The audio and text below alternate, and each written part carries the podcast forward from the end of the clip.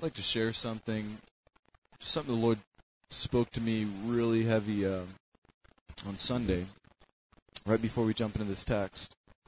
Um, a real quick word in this time, which I know for many families and for many people uh, in the church, it's going to be a hard time, and it maybe already is a hard time. Many people are losing jobs, and um, many people are struggling financially with money, all kinds of stuff, money and issues. And I want to give you the answer. I want to give you the answer and the hope to this, something that was revealed to me and something you're probably not expecting. The answer. Hold on just one sec. Money. When times are getting tough financially, the answer, the key, is to tithe. Malachi chapter 3, God says, Test me in this and see if I won't pour out the floodgates of heaven. Open the windows of heaven and pour out such a blessing upon you which you cannot even hold. There's a picture of this in 1 Kings chapter 17. I want you to turn there real quick. 1 Kings 17.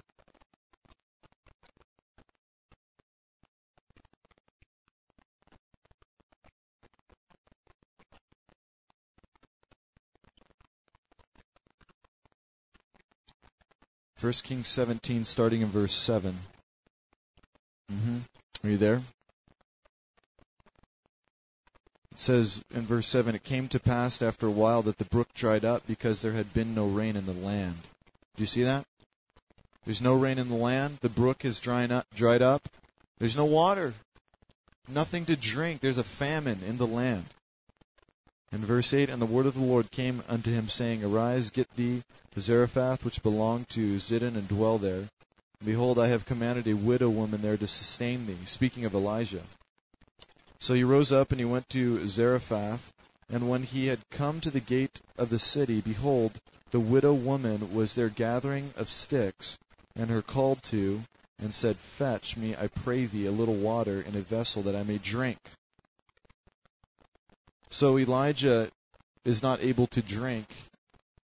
Well, because all the water's dried up. He's thirsty. There's nothing to drink. He's going to die. God says, Go to this city. You're going to find a woman who's going to give you a drink of water. So he tells her, Give me a drink.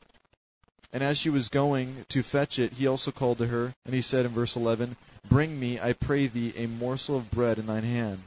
And she said, As the Lord thy God lives, I have not a cake, but a handful of meal in a barrel, and a little oil in a cruse. And behold, I am gathering two sticks that I may go and dress it for me and my son, that we may eat it and die. Okay, so Elijah goes, Hey, can you go get me some water? And she's like, Okay, I'll go get you some water. And he's like, Okay, hey, hey, as she's about to run off, he says, Hey, wait up. Can you go get me a cake as well? Just something small to eat. And she says, as she's about to uh, run off. She says, As the Lord lives, I have not cake. I just got a handful of meal and a little bit of oil. And I'm basically just going to cook this last meal, and me and my son are going to die because there's nothing else for us to eat. And look at verse 13. And Elijah said unto her, Fear not, go and do as thou hast said, but make me a little cake first, and bring it to me, and after make for thee and for thy son. So he said, Wait, woman, please. You go and cook for your son, for me first, please. Bring me the cake first. Sounds selfish, huh? But there's a principle here. It says, You do it for me first, and then you go and bake for your son and for yourself. And look at verse 14. For thus saith the Lord God of Israel, The barrel of meal shall not waste, neither shall the cruse of oil fail, until the day that the Lord sendeth rain upon the earth. And she went and did according to the saying of Elijah, and she and he and her house did eat many days. Or, if you look in your King James Version Bible, there in the margin, it says a full year.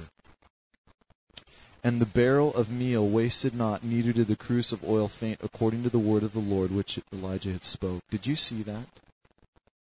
Elijah says, Go and make a cake for me first, and bring me water, and then for you and your son. And God will sustain you.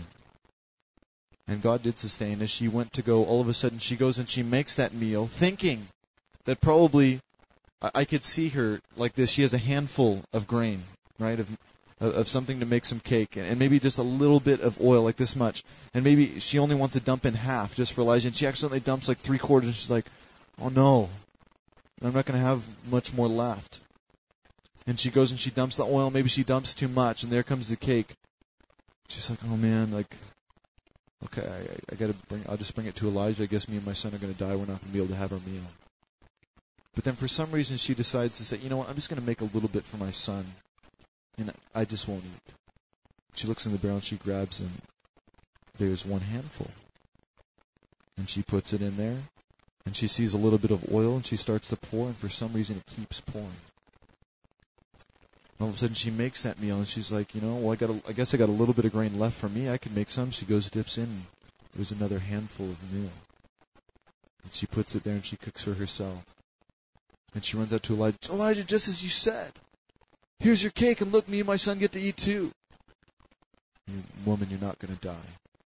And she goes back home, and there she goes and puts her hand in and makes all for her family and keeps pulling in the barrel and keeps pulling it. Why? Because she gave to God first. She gave to God first, and God provided as He has promised. When times are hard and you don't have anything, give to God. It takes faith, doesn't it? A lot of faith, huh? Like, oh snap, uh, I really don't have, Lord, I only have like 20 bucks in the account, and I haven't tithed, and you want me to tithe this? Yes. Do you trust me? Do you believe that I'm going to pull through for you in a powerful way? Man, I got to ask this question to myself all the time with the Lord. And I'm telling you, it is the secret to being provided for. Seek first the kingdom and his righteousness, and all these things will be added unto you. What things? Remember in Matthew chapter 6? Don't worry about what you're going to eat, what you're going to drink, and what you're going to wear. And there at the end of Matthew chapter 6, seek ye first the kingdom of heaven, and all these things will be added unto you. Put first the kingdom of God. Listen to this. You will never regret what you choose to give to the Lord. You will never regret it. You can give without loving, but you can't love without giving. If you love, you will give, bottom line. D.L. Moody said, Don't show me your journal or your prayer book to show me where your walk is with God. Show me your checkbook. If you can't be entrusted with money, why would God trust you with his kingdom? You can't outgive God, family. You cannot. And I challenge us here in this room. Who are you going to give to? Not me. Wherever you go to church, you need to give. You see, I can I can speak really boldly on this kind of topic because I don't receive any money from you. You need to give wholeheartedly unto God. And you will be blessed. Want to know how I tithe?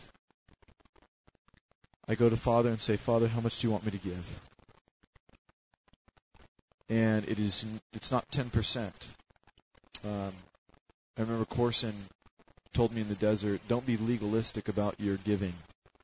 10% is the bare minimum. That's what the bare minimum Christian gives.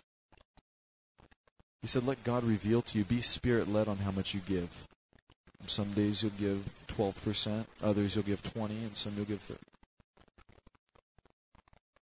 A man named Francis Chan, a pastor, gives 50% that I know. You know Quaker Oats? Oatmeal? He gave 90%. 90. You give to God and he will pour out. You think God is joking? You think he's like messing around up there in heaven like, yeah, hey, if you give, I'll, you know, I'll hook you up. When he says he's going to open the floodgates of heaven upon your life, and you better watch out. I also read yesterday, as we're going to open into the Psalms, actually a couple days ago, I'm sorry, but go ahead and open in the Psalms. You can look with me as we open and get into our text. Look at Psalm 112, just a couple days ago. Mmm. Yes. Oh, yeah. The scriptures are so sweet. Sweeter also than honey and the honeycomb. Yes. They taste better than honey. Mm-hmm. Here in Psalm 12, when I read this, it is a blessing in my heart. Psalm 112, verses 1 and 2. You see this here? In verse 3. Praise ye the Lord. Blessed is the man that feareth the Lord, that delight greatly in his commands.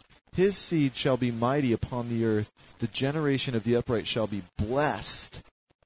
Wealth and riches shall be in his house, and his righteousness endureth forever. My question to you is Have you ever seen a righteous man that sits before God, a person who delights in the commands of the Lord, have you ever seen them in need? Ever seen them in a place basically where God does not pull through in their life? No. Never seen that. God is going to pull through.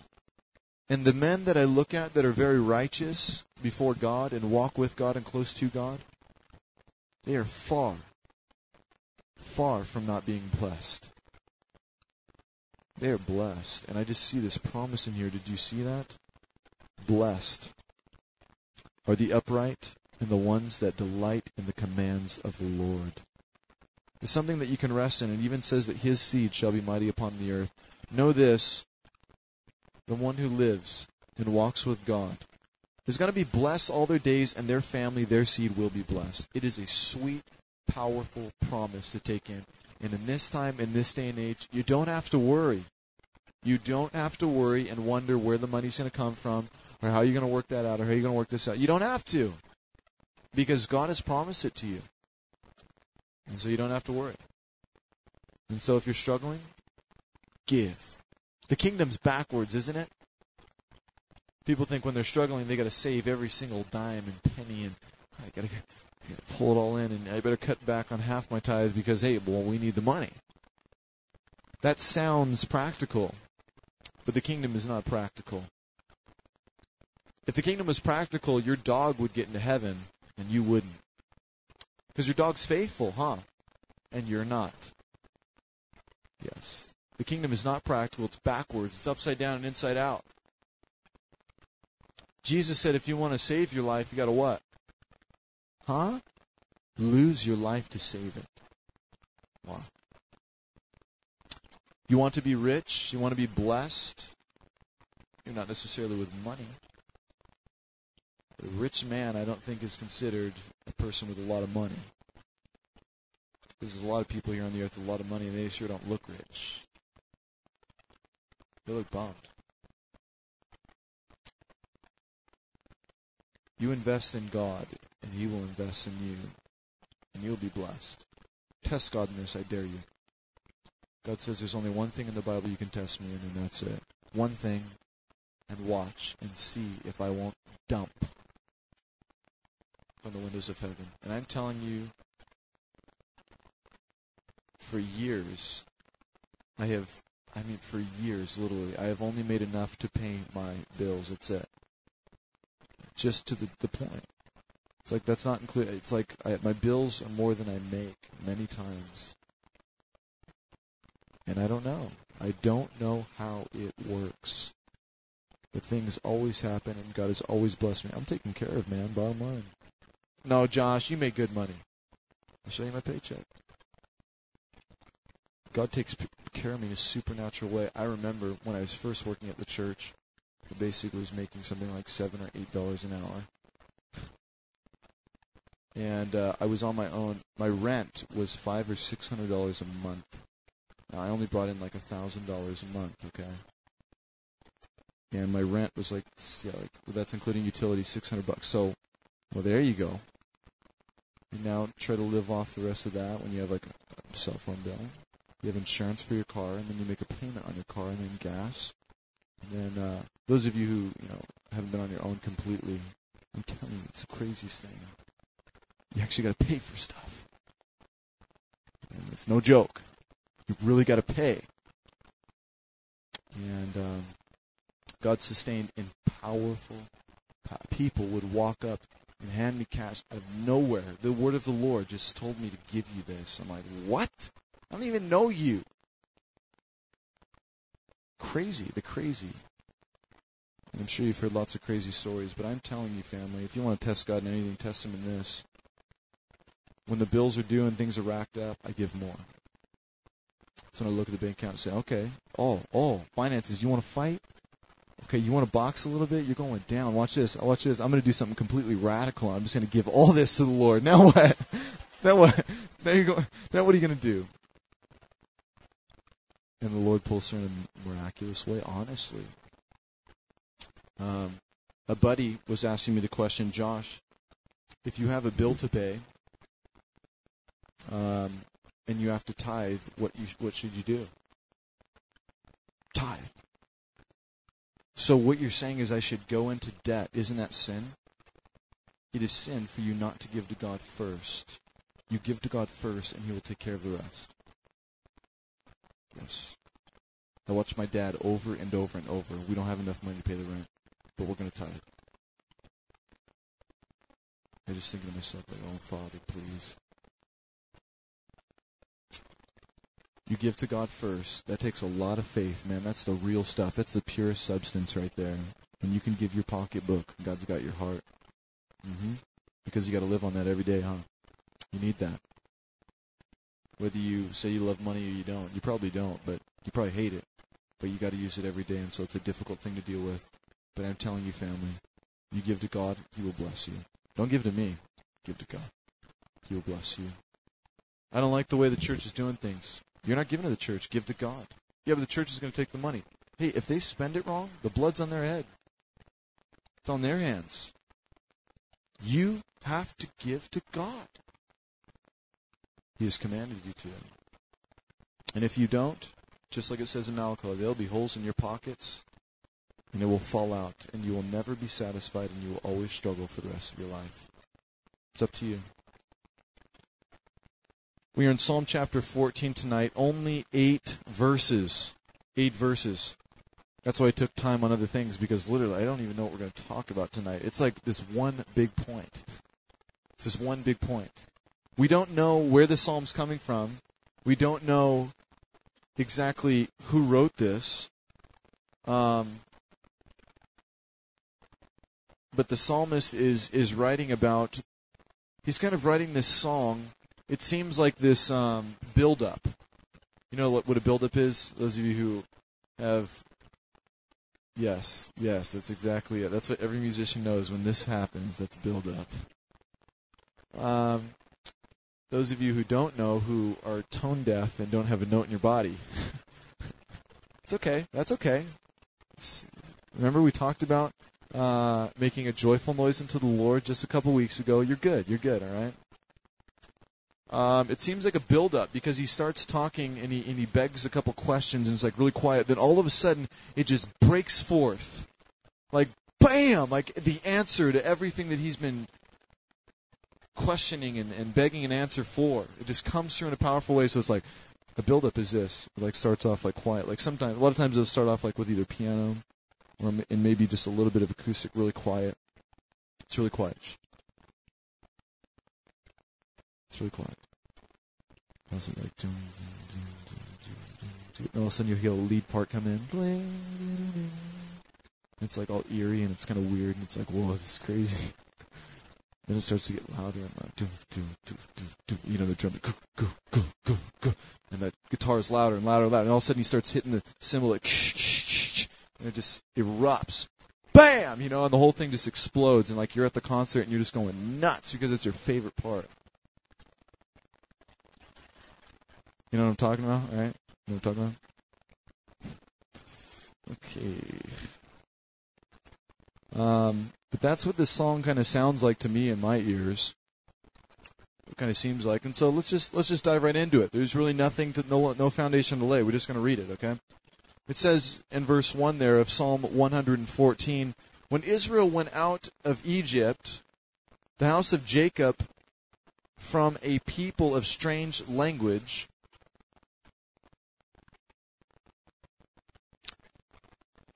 Judah was his sanctuary, and Israel his dominion. Okay, so when Israel left Egypt, the house of Jacob, a people of strange language, when they had left Egypt, that remember, you, you know the story. You've seen the movies. You've seen the Ten Commandments. You know what it looks like. Israel left Egypt. Remember, let my people go and all that. And he's like, no, I'm not going to let your people go. And Moses like, you better. And bam, he struck the waters and blood and you know uh, the, the flies and frogs and you name it, everything came. Plagues on Egypt, and then what? All right, get him out of here. Get him out of here. Because remember, the firstborn was killed. Angel of the Lord came and slayed uh, the firstborn there in Egypt. And so finally they're released and they're let go. And so that's what this is speaking about. Israel went out of Egypt. The Exodus, exit, exit, to leave. The Exodus. And the house of Jacob from a people of strange language. Yeah, they were of different language, that's for sure. And Judah was his sanctuary. The word Judah means praise. Interesting to note. Praise was his sanctuary and governed by God. Israel, the word Israel means what? Governed by God, his dominion. And verse 3, look at it. The sea saw it and fled. Saw what? The people leaving Egypt. What sea? The Red Sea. The sea saw it and fled. That's an interesting perspective, isn't it? I love the way the King James puts it. The sea saw the people coming, Israel, looked at him and fled, ran. It's like almost like Father was just like up there in heaven. He's like, listen up. Hey, uh, Red Sea, you there? Yeah, check. Here, I'm here. Okay, when the people come, you're going to leave. Okay. Well, how am I going to know when they're coming? You'll see them. You'll see them. Okay. So Red Sea is in position. The people are coming. And God's already has, has it planned out, right? He already knows what's going to happen. He's got it planned out. Red Sea knows it's going to flee. But what happens? What happens? The Egyptians start coming and the Israelites freak out, huh? Oh no! Oh no! And and I, I read even there in Exodus, they actually grab their pots and and kitchenware, something like that, as if they're going to do something. So if they're gonna like fight against the Egyptians, barreling down in chariots with swords, you know, it's like I got my I can see my grandma, you know, with her like old pot in her hand, like I'm gonna knock some. Oh, Father. Anyways, um, so that's what happens. Um, the Egyptians are coming. Israel is freaking out. Moses is standing there calm because he knows the Lord's going to pull through. And the Red Sea already knows what it's going to do. It's just waiting for Moses to lift its hand lift his hand. And so that's exactly what happens. It says the sea saw it and fled, saw the exodus, saw them leave and fled. And Jordan was driven back as well. Mm. Yes. If you didn't know, you'll know now that just as the Red Sea was taken back, remember Moses there raised his hand and the Red Sea was pulled back. And does anybody know how long it took to walk through the Red Sea? It was a long time, I know. Anybody? Bible students, come on.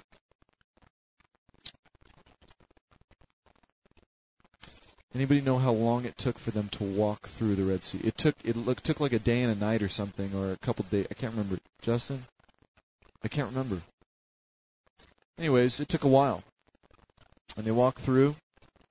And uh, can you imagine? I mean, you can't even imagine, but it just must have been the freakiest, craziest thing you've ever seen in your life. I mean, it's scary to go in the ocean and to look down you know, into just nothing. But what if you were at the bottom of that? I've been in the Red Sea. I've swam there and scuba. Well, not scuba. Yeah, I kind of scuba dive. No, I, I snorkeled. Yeah, it was pretty cool. Um, there is all kinds of reef there. The Red Sea and Australia are supposed to be the two primo places on the face of the earth to snorkel, to dive, to scuba, all that.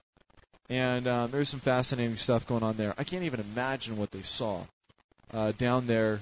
You know, I mean, God was holding it back, but was there like crabs walking on the bottom? There's a lobster. You know, it's like mm, dinner. I'm taking this with. No, actually, they're not allowed to eat that stuff. Remember, God said no. No, that hasn't come yet, so they can't eat it. They can't eat it. Okay, basically, they're walking through the Red Sea. They get to the other side, and they wander for a long time. Remember how, how long? Forty years. And interesting to note that God sustained them, that their clothes did not tear, nor did their shoes wear down. Can you imagine walking in the same shoes for 40 years? Man, how long you had those Nikes? 40 years? That's a long time. Still look pretty good, man. How'd you do that? And the Lord was upon those Nikes, and uh, many people got through. But if you didn't know, when Joshua took over, when Moses led the people in a big circle for 40 years, um, he passed the baton on to a man named Joshua. And Joshua was to take over, yes, the leading of the people and to lead them into the promised land. Do you remember Moses was not allowed to go into the promised land? God forbid him because what? He struck the rock. Do you remember? He was to speak to the rock, and what did he do? He struck the rock. He was ticked off of the people. And um, he, he, he hit the rock, and so God said, You misrepresented me in front of the people.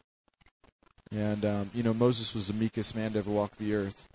And the honor and the adoration and respect that the people probably had for Moses was absolutely amazing. Even though they complained all the time, even though they were upset many times with him, he was the face of God, basically.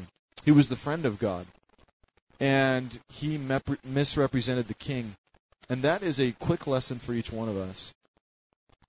Be very, very, very careful. If you are in any position anywhere, and people are looking to you as the Christian, you misrepresent God. Be very careful. This is a big deal. God is very, very uh, serious about His glory and His image, the way people are viewing and seeing. When one of His people misrepresent, it is a big deal. That's why I feel really bad for the guys who stand on the corner and yell, "You're going to hell," and God hates you, and all this stuff. It's like, well, um, it very may well be that that person may go to hell, and God does hate the wicked, and um, God may just do that. But I don't know if you're the man to be saying that, and you better be very careful. I think God can speak for Himself on some issues, and uh, if you think that you know, um, but you're wrong, you're in big trouble. Be very careful to tell somebody you're not saved, um, unless they tell you. Basically, I do not follow Jesus Christ. Absolutely not. It's obvious would be very careful to look into a person's life and say, You're not saved. You're not going to heaven. Careful. Careful. Uh, you're allowed to judge the fruits of a Christian, Christian, but be careful to judge their salvation. Mm-hmm. Be very careful. Because we do not want to misrepresent God. Moses did just that. And that's why he's not able to enter into the promised land, and that's why he passes the baton on to Joshua. And Joshua now leads them into the promised land. Now, next to the promised land, Israel, there is the Jordan River right alongside. It's like if this was Israel right alongside the uh, this long piece of land is the Jordan River and uh, also the Dead Sea. And the Jordan River is what, what they cross to get into the promised land. How did they cross it? The same thing that happened with the Red Sea happened with the Jordan River. I just read about it. It's a powerful thing. The priests had the Ark of the Covenant on their back, and they walk into the water. And as soon as their ankles, all of the priests get in there, and as soon as their ankles touch the water, the water starts to part and is pulled back. Amazing. God stops the waters there again to do what? To show the people that the same power that was with Moses is with Joshua. And the people knew that day. People knew that day that God was with Joshua in the same way he was with Moses, and Joshua was able to lead them into the promised land. And so that's what it's speaking about here. The sea saw it and fled back, and the Jordan was driven back. The mountains skipped like rams, and the little hills like lambs. Um, I don't know what that means exactly. Um, the mountains skipped I don't know. I don't know. Um, it's very difficult to tell what it's talking about. The mountains skipping, like a ram skips. Have you seen a ram skip? Um, I'm not going to do a demonstration right now.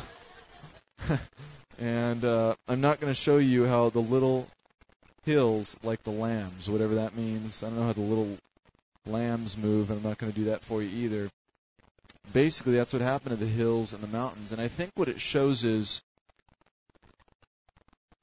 I don't know if the presence of the Lord came in such a powerful way that when it was cut off, that the ground shook or the mountains shook or something powerful happened. Um, but when God shows up, stuff's going to go down. Bottom line, stuff's going to happen. The King of all the universe shows up. It's like if if Jesus Himself came and stood in this room, I, I wouldn't be surprised if all the bushes outside just started bowing down. You know, and the trees just fell over. It's like, dude, there is the King of all creation. There is the one. There is my King as well. The bush says, and the Red Sea says. I loved walking in Mexico and looking at the cows and saying, "Has the Lord been by here?" Because they know. The horses know. They really do. They know who He is. He's the King of Kings, man. He all things were created by him and what? For him. All things created by him and for him. So, verse 5 What ailed thee, O thou sea, that thou fleddest? Thou Jordan, that you that thou wasn't driven back. Or was this, I'm sorry, driven back. Now the psalmist looks at the Red Sea, or looks back upon the Red Sea and says, Why did you flee? Why did you run? What are you scared of? You mountains that did skip like rams, and you heels like the ram, the, the lambs, with a question mark. What's the deal? Here it is, the build up. Uh-huh. Tremble, thou earth, at the presence of the Lord, at the presence of God, the God of Jacob, which turneth or turn the rock into a standing water, the flint into a fountain of rivers. And that's it. He starts there laying a foundation of what every single Jew knows about the Red Sea and definitely the crossing of the Jordan. And then he asks the Red Sea, hey, why did you flee? Why did you run? And Jordan River, why did you run? Why did you pull back? And mountains, why did you shake? Why were you skipping around all scared? And you hills, what, what's the deal? Why are you being like lambs? Guitar starts strumming in all strong. Cymbals start to come. Everybody starts to lead guitar. It's just coming in as strong as you can get it to come in. And bam, the explosion happens. Tremble, O earth. Tremble. You know, I think it's something that the earth, um, well, maybe not the earth lacks in, but definitely the people of the earth lack quite a bit in. Is what, Josh? Yes, tremble, thou earth, at the presence of the Lord, at the presence of God of Jacob. Um, even we as Christians, we as people who seek God, I don't know if we have as much adoration and respect and honor as the Muslims do for their God. And they bow five times a day to their God. How many times did you bow to your Father today? You see, there's something wrong here. If the mountains shake when He comes, if the rivers run when He comes, His presence, they're scared. It's the King, man. They, they, they bow. What is going on with us? Do we tremble in the presence of the Lord? Now, now there's a balance here. Because we know that we can enter into the throne of grace, can't we? Because of the veil which has been ripped. And now we have freedom and liberty to come into the throne room of God. But even so, you have that liberty to walk into God's throne room, but wait a minute. There needs to be respect for the king. There needs to be honor, great honor. And when I discovered grace, it's basically I kind of like threw the whole honor and respect thing just out completely with my relationship with God. It's like, oh man, I'm free. I just, you know, I'm just I'm free, man. God has freed me and and He's forgiven me, and man, I just get to kind of dance around like a little lamb. Just do whatever I want. But what we need to understand, family, is this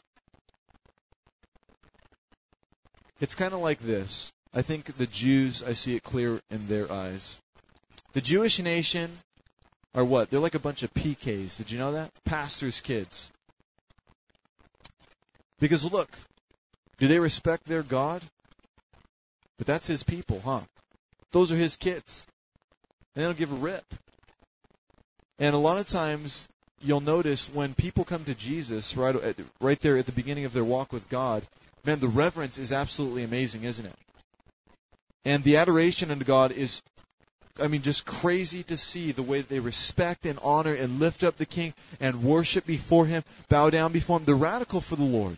If someone like says a blasphemy of God around them, maybe GD or something like this, like, whoa, whoa, whoa, whoa, whoa. Are you crazy? You know, it's like you, you're you're just blaspheming God, man. What are you doing? You don't do that. Somebody cussing out of my ears, man. Don't be doing that. I just remember back in my, I'm just how radical. You know, I'm, listen to this. I, I really used to be a crazy in high school. I was just radical. You know, I just went too far. Uh, but I just, I, did foolish things for the Lord. But I just, it was awesome. I was just reminded of a of a guy who just did something crazy, and I love this. But his respect and his um, view on God is so, it just it's it's it's really deafening when you look at it. it. Just it's a beautiful thing. He did this. He's a senior this year. I'm not going to say who it is or where he goes to school. I can't even believe this. In his fifth period, there's a teacher who basically was no on Proposition 8. This is the whole marriage thing, and basically for um, same-sex marriage. And um, this this guy. Uh, that was just a little skirmish that I guess he had had in class because he was really downing people who were yes on it and all this stuff. And so he just stood up and said, "I'm yes on it." Spoke out like real bold, and I guess they, they kind of like debated a little bit right there in front of the whole class. But then a week later, just this last week, just a few days ago, he dresses up with Prop 8 stuff all over his whole body and he went to school. And he walked around all day like this, just like just just letting everyone know that he is, yes on 8, and and he got called into the office. He got sat down. They said, "We don't know if you're supposed to be doing this or not, so we're going to check it out, and uh, you might be in big trouble." Sat him down, started looking, looking, looking, looking. Couldn't find anything. Okay, you're freedom of speech. You're allowed to do what you want. We can't discriminate against what you want to do. Just don't cause any problems. And so he goes out, and he's and, and I was being told that this kid was being cussed at and mocked and laughed at and ridiculed, but he stood firm.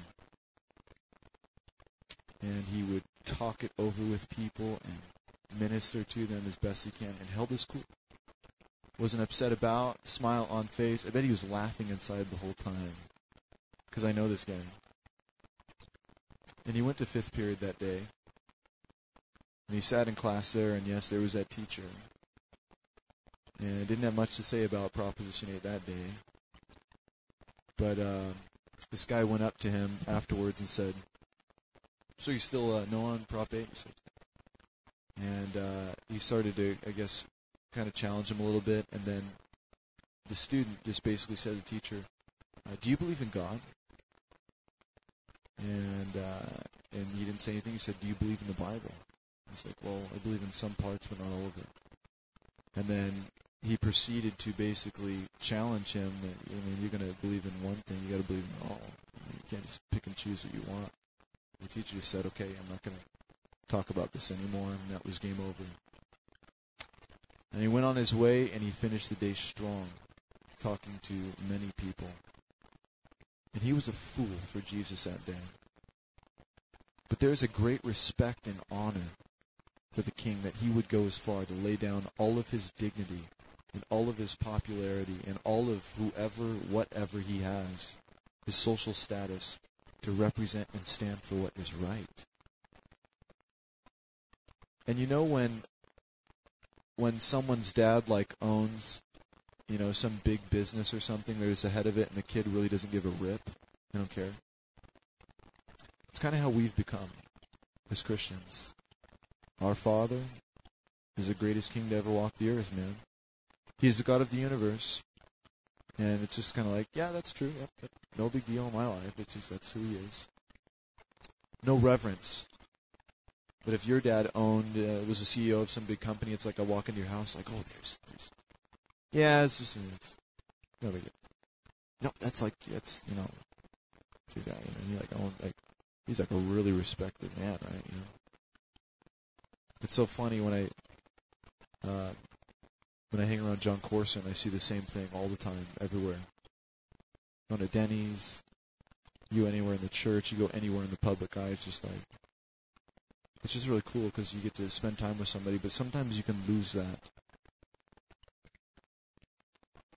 You, you, what I'm trying to say is, is that all of the universe trembles at the feet of God, but God's people don't many times. No respect there. And so, family, how do we get that? How do we come to that place? Something's got to happen in your heart. I'm not sure how you get there. I think you need to pray a prayer. I mean, you need to talk to God. You need to say something like, Father, I am not passionate about you. I'm like that PK, okay? I'm like that kid who doesn't give a rip about his dad being pastor. And I've just kind of accepted uh, the position that you've given me and where I'm at. And hey, I'm saved. You know, I know I'm your child. And um, but there isn't that reverence that all the rest of creation has. I love that, man. I love seeing that. I love seeing. I love thinking about you walking up to meet somebody and you don't know they're a big shot. You don't know they're a big deal. Yeah. I think one of my buddies was telling me he was in the restroom with some like huge public speaker, speaks to thousands, and he didn't know. He had no clue, and he kind of like was just I don't know for some reason he started conversation in the bathroom and just like patted the guy in the back and like, all right, man, see you later. You know, just like walked out. You know, just like just some random guy. And there, lo and behold, he goes to step out on the pulpit in front of like you know whatever ten thousand people, and speak, and they're just. I just was in the and I didn't even. We got to break past it. Okay, it's a simple word for tonight. But I think when we turn our hearts towards God and we have reverence towards God and we understand how big of a deal He really is. I mean, it, I could just see us like we're hanging out with the Lord all the time. We don't really know what a big deal that He is. And then if He literally came down, I mean, I just think, God, a lot of things running through my mind. But when we see Him and can you imagine, like, we know him, we spend time with him, but when we get to heaven, when we see, like, the Lord up there, and, and, and millions just bowed before him, it's just like, like, man, you know, that, that's like my king. That's the one that I talk to. Like, he knows my name. Hey, hey, he knows, he knows me. He knows me. He really does. He really, we talk like a lot. You know, like, yeah. we got to break past. And when you have that kind of reverence and you tremble, maybe not literally, but tremble at the voice, at the hint of God, I think that you'll be able to make radical change and do things just as this high school kid did, stepping out in a radical way. Man, God wants to use this family. And uh, it's not until, it's not until we sense Him and know His heart in that manner, will we be taken to this next level? Are you with me? Do you understand? Um, we're basically going to find out real soon, you know, who won all the states and all this stuff. And um, yes.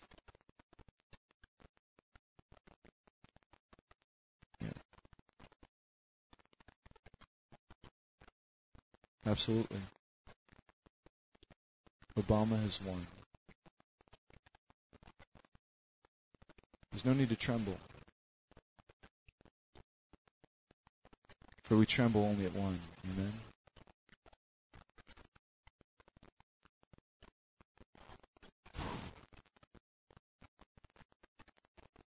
Ready for round two? Uh,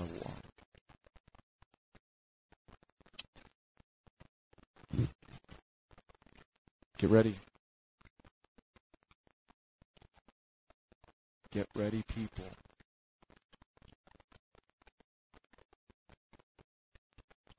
There's ever a time to tremble in the presence of the Lord, it is now.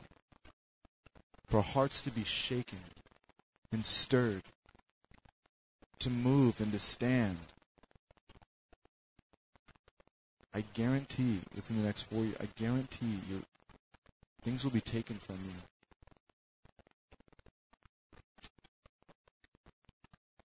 There's so much that's about to happen. Change is going to come.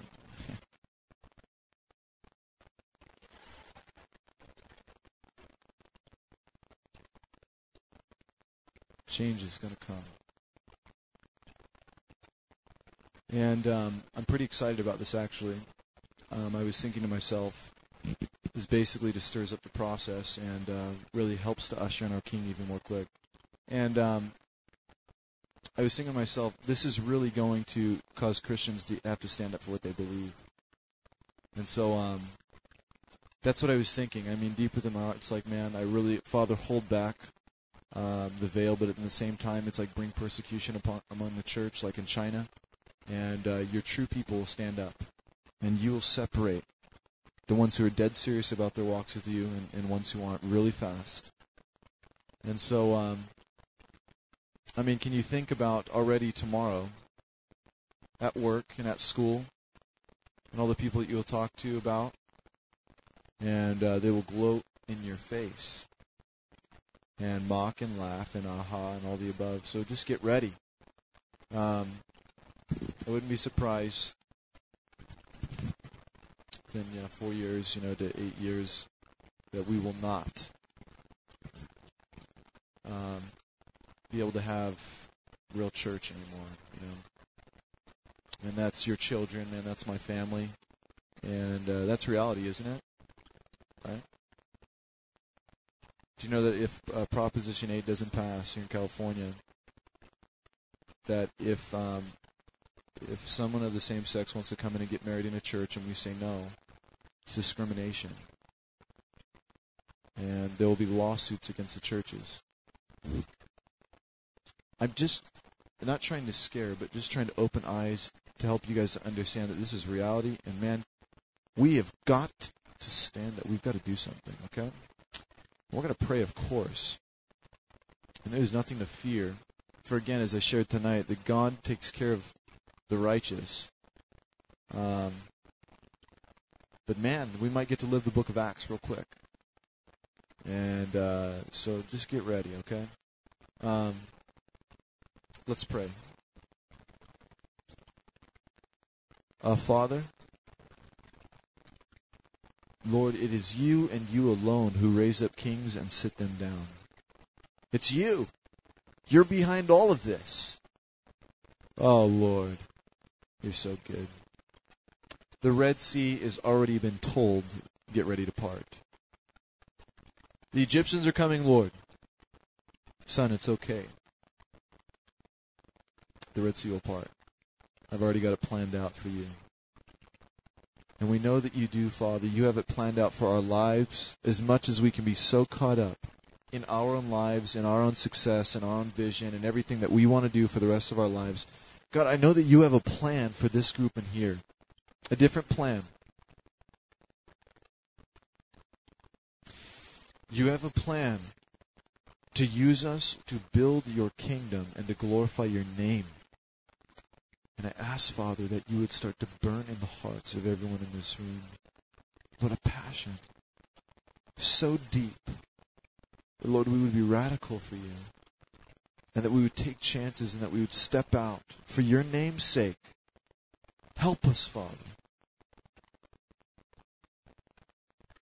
Lord, um, I know this nation has for, forsaken you. This nation does not call you God. And we have turned to our sin. But Lord, please spare the righteous. Please spare the ones here in this nation who choose to seek you. Please continue to have your hand of blessing upon and to protect. And Lord, give us supernatural abilities to be able to proclaim your gospel in a powerful, powerful way in these last days, in these last times. Lord, when will you come? We are waiting for you. When will you come? Lord, we will work as hard as we can to bring as many into the kingdom. We will fight for freedom. We will fight for righteousness. We will fight for justice. And so have your way in this people tonight. Lord, if we tremble, we tremble anywhere, we tremble in your presence and your presence alone, because you are the God of the universe who looks at an election as nothing. You stand with the galaxies in your hand, saying, No big deal. You're in control. And we trust you. We put our lives in your hands. And we ask you to have your hand upon us and with us as we leave tonight. We ask in Jesus' name. Amen. Amen. Amen.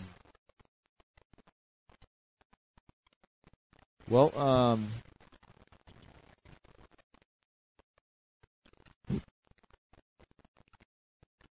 I think we have a great opportunity to love people this week, do we not? Huh. Great opportunity. And so, um, man, let's go like never before. Never before in our lives and make a stand for Jesus Christ. Proclaim His gospel, show His works, and let Him be glorified. Show His love. Amen? May God bless you and keep you, and He will. May his face shine upon you in Jesus' name. Amen.